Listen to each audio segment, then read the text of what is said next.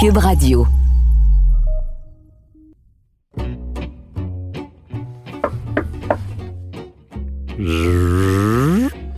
Monsieur, vous savez pourquoi je vous arrête? Non, pas pas tout.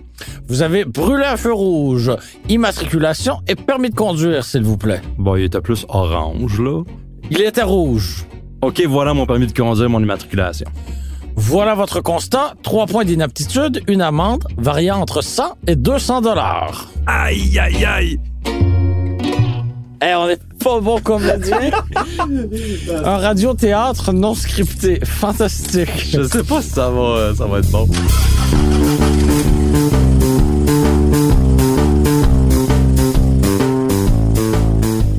Cette courte mise en scène théâtrale non radiophonique mettait en scène Louis-Philippe Dubé dans le rôle du conducteur euh, contrevenant et moi-même, Jean Magoyer, dans le rôle de la méchante police. Germain, de ces temps-ci, tout coûte plus cher, la bouffe, les biens personnels, etc. Mais il y a également les contraventions et aujourd'hui, on en profite pour parler des infractions et combien elles coûtent. On part? On part, Germain? J'allume les cerises.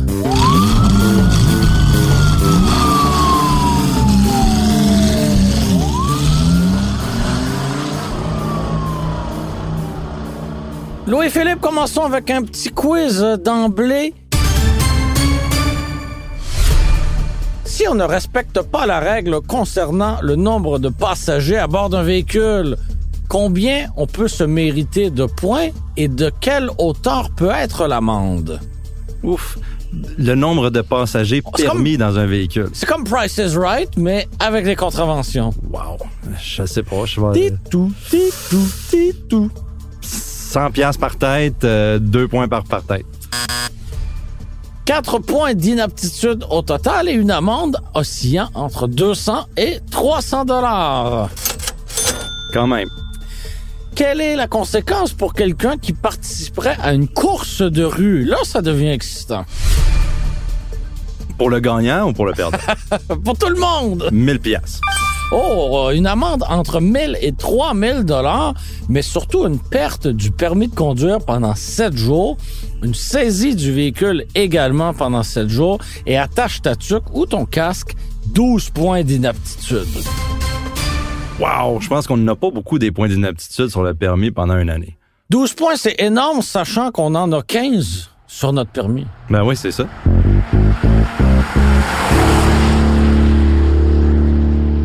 LP, avec ton euh, petit visage angélique, euh, j'imagine que tu n'as jamais participé à une course de rue. Pourtant, tu as bien connu l'époque de Fast and Furious ou Rapide et Dangereux. Toi qui as connu cette époque-là, comment ça se passait, les courses de rue? Parce qu'on on, voit pratiquement plus ça. Là. Ben, Germain, c'était pas aussi glamour qu'on voit dans les films, le film que tu as mentionné.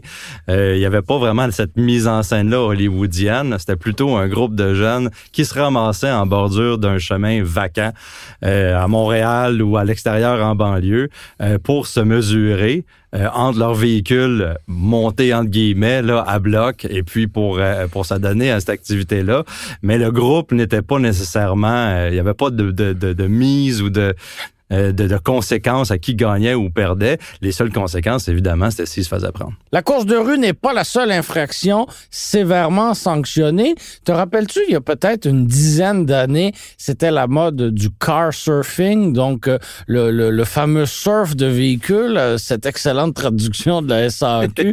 Euh, c'était littéralement la mode pendant un été. On embrayait le véhicule sur euh, drive, ce qui permettait à la voiture d'avancer entre guillemets doucement et là les gens s'amusaient à marcher sur la voiture alors qu'elle était en mouvement à monter et descendre du véhicule alors qu'elle était toujours en mouvement donc évidemment euh, c'est une pratique dangereuse là on s'entend monter ou descendre d'un véhicule alors qu'il est en mouvement tenter de l'escalader aussi C'est très irresponsable. c'est tout à fait. Il est arrivé un paquet d'accidents liés à ça, dont un euh, duquel j'ai été témoin des, des conséquences. Enfin, bref. Ah oui, Germain, Ben en fait, je me suis retrouvé euh, à l'hôpital pour accompagner un membre de ma famille qui était malade à ce moment-là et le voisin de chambre, eh bien, euh, était aux soins intensifs parce que il avait eu la brillante idée de faire du car surfing avec son Jeep.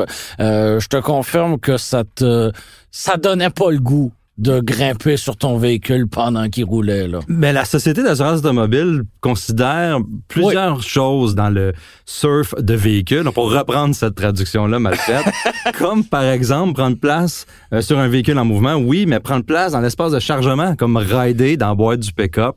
Une activité à laquelle on s'adonnait dans, le, dans mon jeune temps, comme tu aimes si bien le qualifier. Et puis, euh, également... C'est pas la chose la plus sécuritaire, bien sûr, de monter dans, euh, dans la caisse de chargement d'une camionnette, mais on est loin quand même de... De l'intention derrière le car surfing. Là. Tout à fait. C'était d'avoir un lift ou quand il n'y avait pas de place dans, le, dans, le, dans la cabine, plus une, que de... Une pratique plus campagnarde. oui, on va se le dire. Plus qu'à faire un vidéo TikTok, ça avait une, une, une, vocation de se rendre de point A au point B. Euh, la SAQ mentionne aussi que de prendre place dans un sofa ou sur une planche à roulettes, on salue euh, les, euh, les gens de Back to the Future, un traîneau ou tout autre objet relié ou attaché à un véhicule en mouvement fait partie du car surfing. J'adore qu'on précise un sofa. Un sofa. Ça veut dire que quelqu'un l'a fait. Ça veut dire que c'était pas un leaking ou euh, c'était non, on a passé en arrière. Un vrai lazy boy. Pendant la collecte des objets volumineux, on a ramassé un L-rang pour pour se faire traîner par le véhicule, mais c'est ça n'enlève pas moins que c'est toutes des, des, activités qui sont Tu te rappelles la scène dans euh, Back to the Future? Oui, absolument, mais oui, comment qu'on peut l'oublier? Ce serait sanctionné par la SAQ maintenant. A absolument, puis on pouvait pas retourner dans le passé pour effacer oh. le, les, les, actes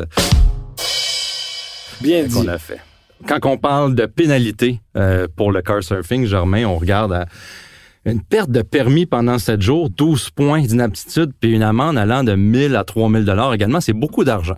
Oui, il faut y penser, mais comme je disais, il y a des conséquences physiques liées aux blessures qui peuvent être engendrées par ce type de pratique complètement irresponsable.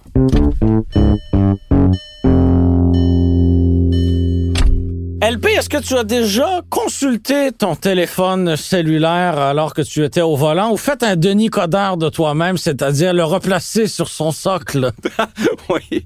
Bon, ça, c'est peut-être une infraction qui est beaucoup plus commune, qui semble être très banale, mais oui, ça m'est déjà arrivé de, de regarder si j'avais reçu un appel, de regarder si j'avais reçu un texto, etc. Euh, c'est évidemment euh, interdit. Et puis, euh, la police prend aussi des moyens assez différents pour être capable d'attraper les gens euh, qui s'adonnent au, au, texting ou regarder leur téléphone pendant qu'ils sont dans le véhicule. Toi qui es visiblement plus adepte que moi des vidéos virales, tu me disais avoir remarqué une technique des policiers américains un peu inusitée. Là. Ben en effet, parce que c'est la majorité du temps pour les gens qui sont bon responsables quand toi puis moi ou semi-responsables vont regarder leur téléphone pas quand ils roulent à 100 km à l'heure ou 150 km à l'heure sur l'autoroute, mais bien à la lumière. On fait de circulation. Quand, quand, quand elle est rouge. Ben, quand elle est rouge, oui. J'ai lu quelque chose à un moment donné qui disait une chance qu'il y a des gens qui ont encore des téléphones qui sont pas intelligents parce que ça prend quelqu'un pour partir à la lumière.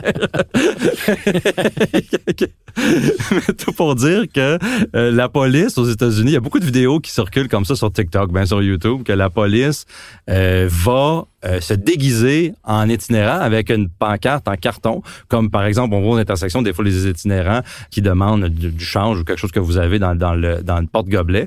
Eh bien, euh, des fois dans ces vidéos-là, c'était des policiers et puis ils regardaient dans les véhicules pour attraper euh, les conducteurs qui s'adonnaient à, à, qui textaient en fait ou qui regardaient avec le téléphone en main. C'est audacieux là. C'est très audacieux. Je me rappelle. C'est efficace. Ça avait l'air efficace. Ça avait l'air efficace, mais en tout cas, je me rappelle d'avoir vu moi une technique euh, de policiers qui avaient nolisé un autobus et euh, ça leur permettait d'être plus haut que les automobilistes dans leur euh, véhicule de promenade et ils avaient une vue vue de haut et voyaient comme ça dans la circulation les conducteurs qui consultaient le téléphone à l'occasion. Mais c'est des, euh, des techniques qu'on voit assez rarement. Là. Puis souvent, les, les, membres de la presse sont invités à venir voir. Euh, je pense Ouais. que j'avais vu ça dans un autobus voyageur. Pour ces gens-là, c'est sûr que les gens qui textent ren- rendus sur l'autoroute, là, ça, c'était pas mal plus imprudent que quelqu'un qui est à une lumière. Mais c'est pas moins euh, c'est pas moins sanctionné. C'est pas moins cher, puis c'est toujours la même, la, la, même, le même tarif. Je me rappelle, ça a déjà été trois points d'inaptitude pour avoir utilisé un cellulaire ou autre appareil électronique portatif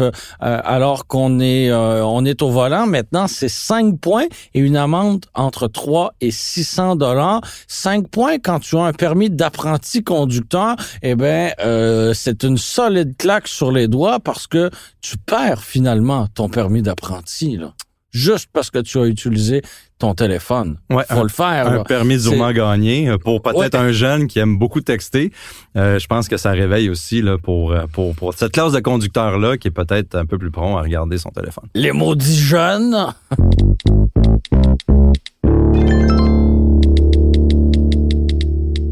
LP, est-ce que tu as déjà été, toi, intercepté par un constable?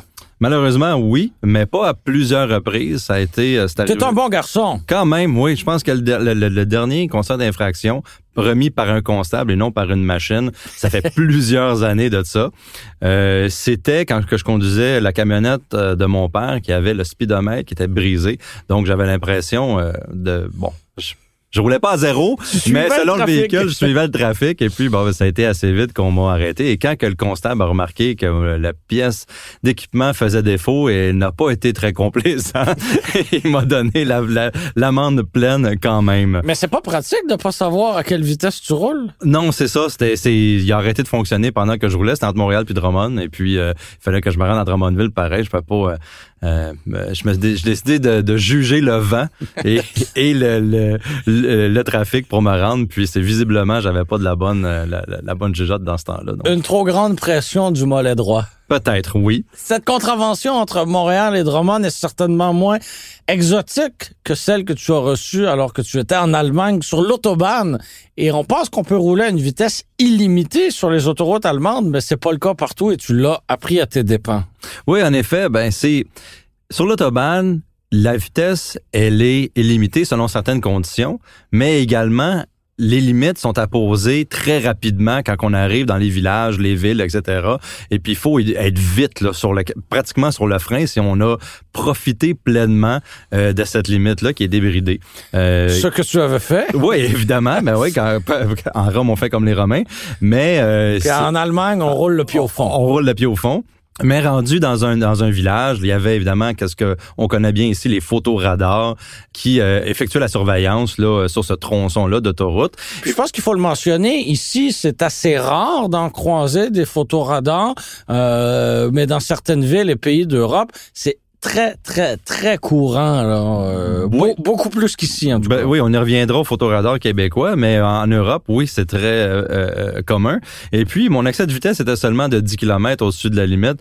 Qu'est-ce qui... Dangereux criminel! Assassin! quelque chose qui aurait été facilement toléré ici au Québec n'est pas été toléré par la machine allemande. Donc, on, on m'a donné un petit billet, un petit ticket, entre guillemets, de 30 euros, ce qui représente environ cinquantaine de dollars canadiens. Et tu as reçu ça par la poste ou euh, par la poste Un beau petit souvenir euh, de ton périple en Allemagne. Tu conduisais quoi comme véhicule à ce moment-là? Un véhicule exotique, une bombe allemande? Non, c'était un véhicule très ordinaire qui était pas nécessairement euh, un véhicule qu'on penserait être capable de passer la, la, limite des 200 km à l'heure sur l'autobahn. C'était quoi? C'était c'était quoi je conduisais donc? Un EQB. Un EQB, ouais, c'est ça. ça. Un véhicule, c'est ça, un Mercedes-Benz EQB. Électrique. Électrique.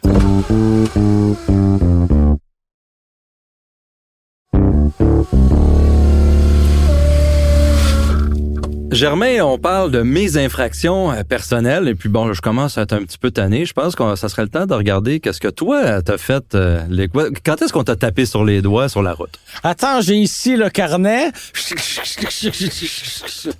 Blague à part, euh, LP, je pense être un conducteur euh, assez raisonnable. Euh, on a tous des défauts, on a tous des écarts de conduite.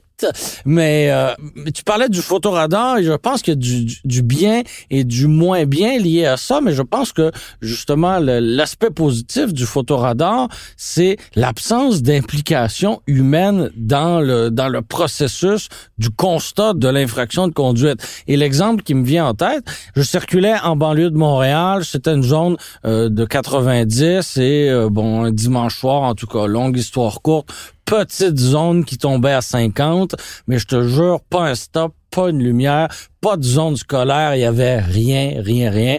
C'est vraiment ce qu'on appelle en français là une trappe tout simplement. Et euh, ce qui devait arriver arriva. On m'a, euh, on a allumé les cerises, je me suis tassé. Et là, ben, le, le, le constable m'a posé la question. Vous savez pourquoi je vous arrête? Et franchement, je n'en avais aucune idée. Et il m'a dit, euh, je vous ai intercepté. Et il m'a dit, vous rouliez entre 60 et 70 km heure. Dans une zone de 50. Oui. Wow. Mais j'avais envie de dire, j'espère que tu vas me donner le ticket pour 60, mais pas pour 70. Ah bon? ouais. Fait tout ça me semblait très approximatif Oui. comme intervention. Euh, ça me semblait même une estimation de ma vitesse. J'ai l'impression qu'il n'était pas en radar à ce moment-là. Euh, tout ça s'est passé assez vite. J'ai mal compris le déroulement de la situation. Il est revenu. J'avais évidemment une, une contravention pour 70 km heure alors qu'il m'avait dit vous rouliez entre 60 et 70. Bref, euh, alors qu'un photoradar, lui, m'aurait remis un constat pour la vitesse à laquelle je roulais devant le photoradar et c'est tout. Est-ce que tu penses que les photoradars au Québec sont positionnés dans des endroits que tu qualifierais de trappe à? Ben en fait, je sais pas si on peut qualifier ça de trappe à parce que c'est relativement bien indiqué en plus. C'est ça. Euh, ben oui, on, on nous avertit de- une fois, euh, deux fois probablement avant qu'on arrive au photoradar. Ben c'est ça. Alors si tu ne vois pas ces avertissements-là et que tu ne vois pas le photoradar en lui-même, ben c'est peut-être parce que tu es un peu distrait et que tu as tu as l'attention dirigée ailleurs et que ben peut-être que de te faire taper sur les doigts, c'est peut-être pas euh, une si mauvaise idée que ça. Euh, Il y a des photoradars mobiles, il y a des photoradars fixes. Euh, les fixes, on finit par les connaître par cœur parce que comme je le disais, il y en a assez peu au Québec par rapport à d'autres endroits dans le monde. Alors que, euh, ben, pour te donner une idée, j'ai fait un périple là, de, de plus de 1000 kilomètres en France euh, l'année dernière. Euh, des photoradars, il y en a partout. Tu dois demeurer alerte en tout temps et la, la- la tolérance de ces systèmes-là est très, très faible. là. Ne roule pas 5 km heure en haut, tu vas te faire pincer. Alors qu'ici, on les connaît par cœur. Ouais, a- Celui, celui qui est sur la 15 Sud, là, euh, à la hauteur là, de, de, de Blainville ou de Sainte-Thérèse, là, euh, dans une pente descendante. C'est une trappe à des- ticket, c'est- je sais pas, mais parce il- que c'est des endroits où est-ce que les gens ont, ont tendance à aller plus rapidement. Oui. Puis ça peut mettre en danger. Je me fais l'avocat de, de- du diable, mais que, que ça, les gens ont tendance à aller plus vite. Puis ça peut peut-être ça devient un problème de sécurité. Tout pour dire que ce, ce photoradar-là est, est- est- fait partie des 23 radars fixes euh, au Québec. Euh, donc, il y en a il y en a une totalité de 23. Combien tu penses que ça a collecté en 2022? Les photoradars dans la totalité de, de- de la province. beaucoup de millions. 63. Ah, bon, 63 millions 477 000 euh, contraventions ont été émises. Objectives, OK. Parce que c'est Oui, oui, pas oui. comme toi, celle qui a été émise par des constables. Il n'y a, pas d'implication euh, d'un humain dans le processus. Là. Même si un policier doit mettre son étampe finalement pour constater la chose. Là.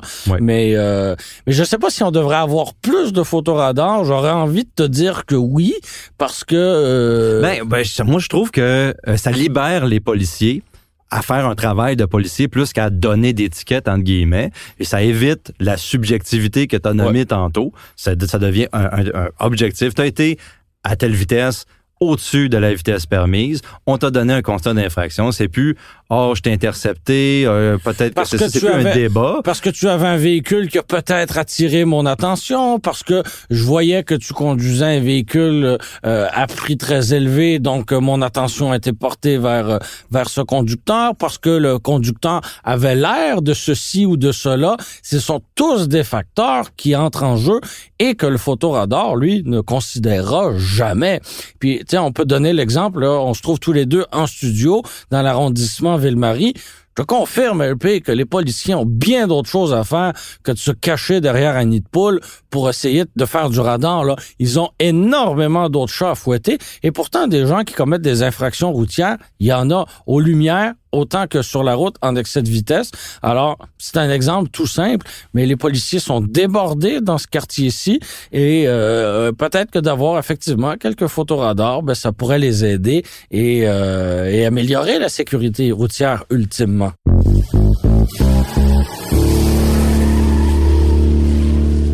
Ça m'invite à, parler aussi de la...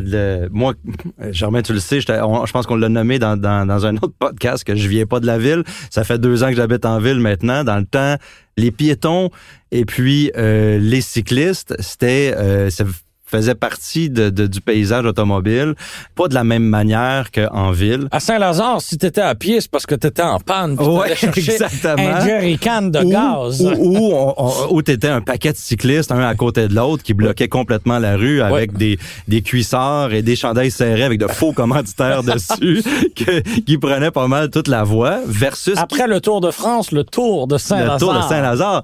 Versus qu'ici, en ville, euh, on faut tout cohabiter ensemble. Des motos, des mobilettes, des cyclistes, des piétons, des trottinettes, tout ça est, oui, absolument, fait partie de l'équation. Puis, en tant qu'automobiliste, moi, bon, on m'a déjà surnommé le guide du métro parce que je prends très peu souvent mon véhicule en ville, je n'ai pas besoin. Euh, quand que je fais mes essais, c'est à l'extérieur de la ville. Euh, mais euh, la vigilance constante, les yeux tout autour de la tête, euh, pour être capable de voir où est-ce que tout le monde va, les cyclistes, les piétons, etc. Beaucoup plus que qu'est-ce qu'on avait besoin de faire ou qu'est-ce que les, automobilistes ont, besoin de faire euh, euh, en banlieue pour ne une amende pour ne pas respecter la priorité aux piétons, aux cyclistes à une intersection, parce qu'on va dire que les piétons et les cyclistes ont une certaine priorité euh, à Montréal. C'est seulement deux points d'inaptitude et 100 à 200 dollars d'amende, mais quand même... C'est pas très dissuasif. C'est pas très dissuasif parce qu'il y, a des, accidents, il y en a eu beaucoup. Là. Après, oui, les automobilistes doivent être prudents et vigilants, mais on le disait, c'est un partage de la route et tout le monde doit finalement mettre de l'eau dans son vin. Oui, c'est ça. On va parler des automobilistes qui sont plus gros, mais euh, les, les cyclistes, des fois, il faut qu'ils fassent leur stop, faut qu'ils fassent euh, leurs arrêts, euh, suivent les panneaux, etc. Et puis peut-être que les policiers nécessairement, ils sont pas toujours en train d'arrêter des cyclistes euh, sur le bord de la rue parce qu'ils n'ont pas fait leur stop.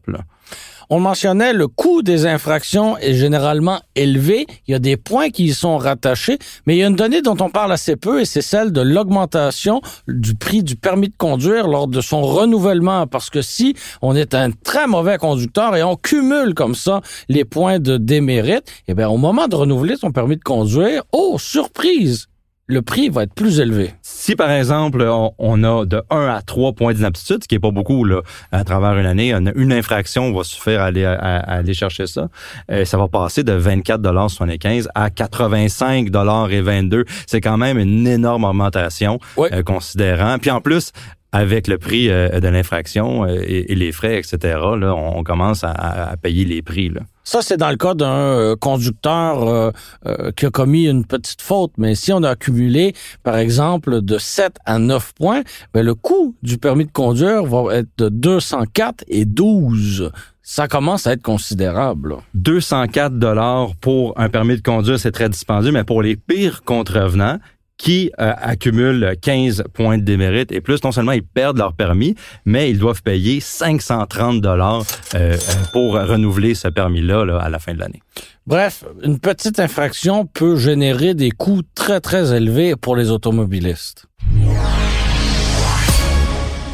On a une question du réalisateur, Germain. Il y a toujours des questions, lui. Oui, absolument. Puis celle-là, elle est bonne si tu avais à choisir entre enlever une contravention existante, qui existe dans le grand livre des contraventions, ou ajouter une contravention qui n'y existe pas, ça serait quoi? En fait, au Québec, sur les autoroutes, il y a une tolérance jusqu'à 120. Hein? On va être d'accord, si tu roules 118, 119 ou 120, que tu suis le trafic et que les conditions routières le permettent, Faudrait être bien malchanceux pour 119, 119. C'est 119 le cruise control. Bon, faudrait être bien malchanceux à 119 de te faire coller pour excès de vitesse. Ouais, T'es d'accord avec moi? Oui. Si tu roules 122 il y a des chances que tu te fasses coller. Absolument. Ta contravention, ça va être pour un excès de vitesse de 3 km heure ou de 22 km heure? Ben, ça va être 22 km heure. Ben voilà. Mais vois-tu, il y a une hypocrisie derrière ça. Parce qu'on tolère jusqu'à 119 ou 120. Mais si tu dépasses d'un cheveu, eh ben là, tu as la contravention pleine à partir de 100. Mais ça, c'est comme une- dans c'est tout. hypocrite. C'est dans tout, là. Germain. Oui, c'est dans tout quand même. Là. C'est l'infraction est là, by the book. Et s'il y a une tolérance, c'est l'utilisateur, c'est le conducteur qui a le choisi de dépasser la limite. C'est sûr que dans ces eaux-là, après ça, il va manger le, le, le, le on- plus gros de la, de la- on est rendu- de. On est rendu louche, là. On est rendu avec 20% de tolérance, là. Tu sais. Ouais. Ça fait un grand jour, là, dans la porte, là. J'ai déjà, j'ai déjà pensé, moi, que justement dans la même ligne d'idée, que pourquoi qu'au Québec on n'est pas, on peut pas avoir euh, les mêmes euh, lois ou les mêmes, euh, la même tolérance qu'en Europe, par exemple, euh, sur les autobahnes, d'avoir une limite de vitesse qui dépend de la responsabilité du conducteur. Parce qu'on n'est pas responsable, puis nos routes sont dégueulasses. C'est exactement ça. Les gens se tassent pas de la gauche, premièrement. Fait que les gens roulent dans toutes les voies. La voie de gauche, on le rappelle, c'est pour les dépassements. Puis quand tu roules en Europe, sur l'autobahn, T'as intérêt à te T'as tasser. intérêt à te tasser parce qu'il y a des gens qui sont très rapides, beaucoup plus rapides que toi, mais également les routes sont également un facteur de sécurité. Et puis, je pense que les limites de vitesse, autant qu'on les aime pas, euh, je pense que pour le moment, euh, c'est un petit peu plus difficile pour nous autres de copier euh, les, les autres nations qui sont peut-être un petit peu plus éduquées en termes euh, de vitesse. Et un peu plus choyé en termes de bitume.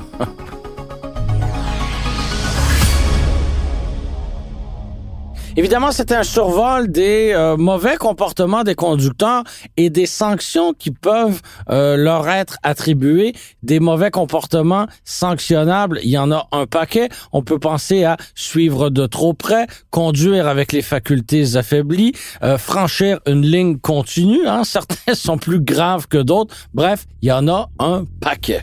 Oui, puis euh, on, on peut rappeler que si pour éviter les contraventions reliées à la vitesse, la meilleure façon de le faire, c'est de matcher la vitesse euh, dans le tableau de bord à celle sur le petit panneau blanc. Et puis, on va s'en sortir la majorité du temps. à condition que le speedomètre soit fonctionnel. Merci d'avoir été des nôtres. C'était Louis-Philippe Dubé et moi-même, Germain Goyer, à l'animation. Et Philippe Séguin à la réalisation, montage et musique. C'était une production Cube Radio.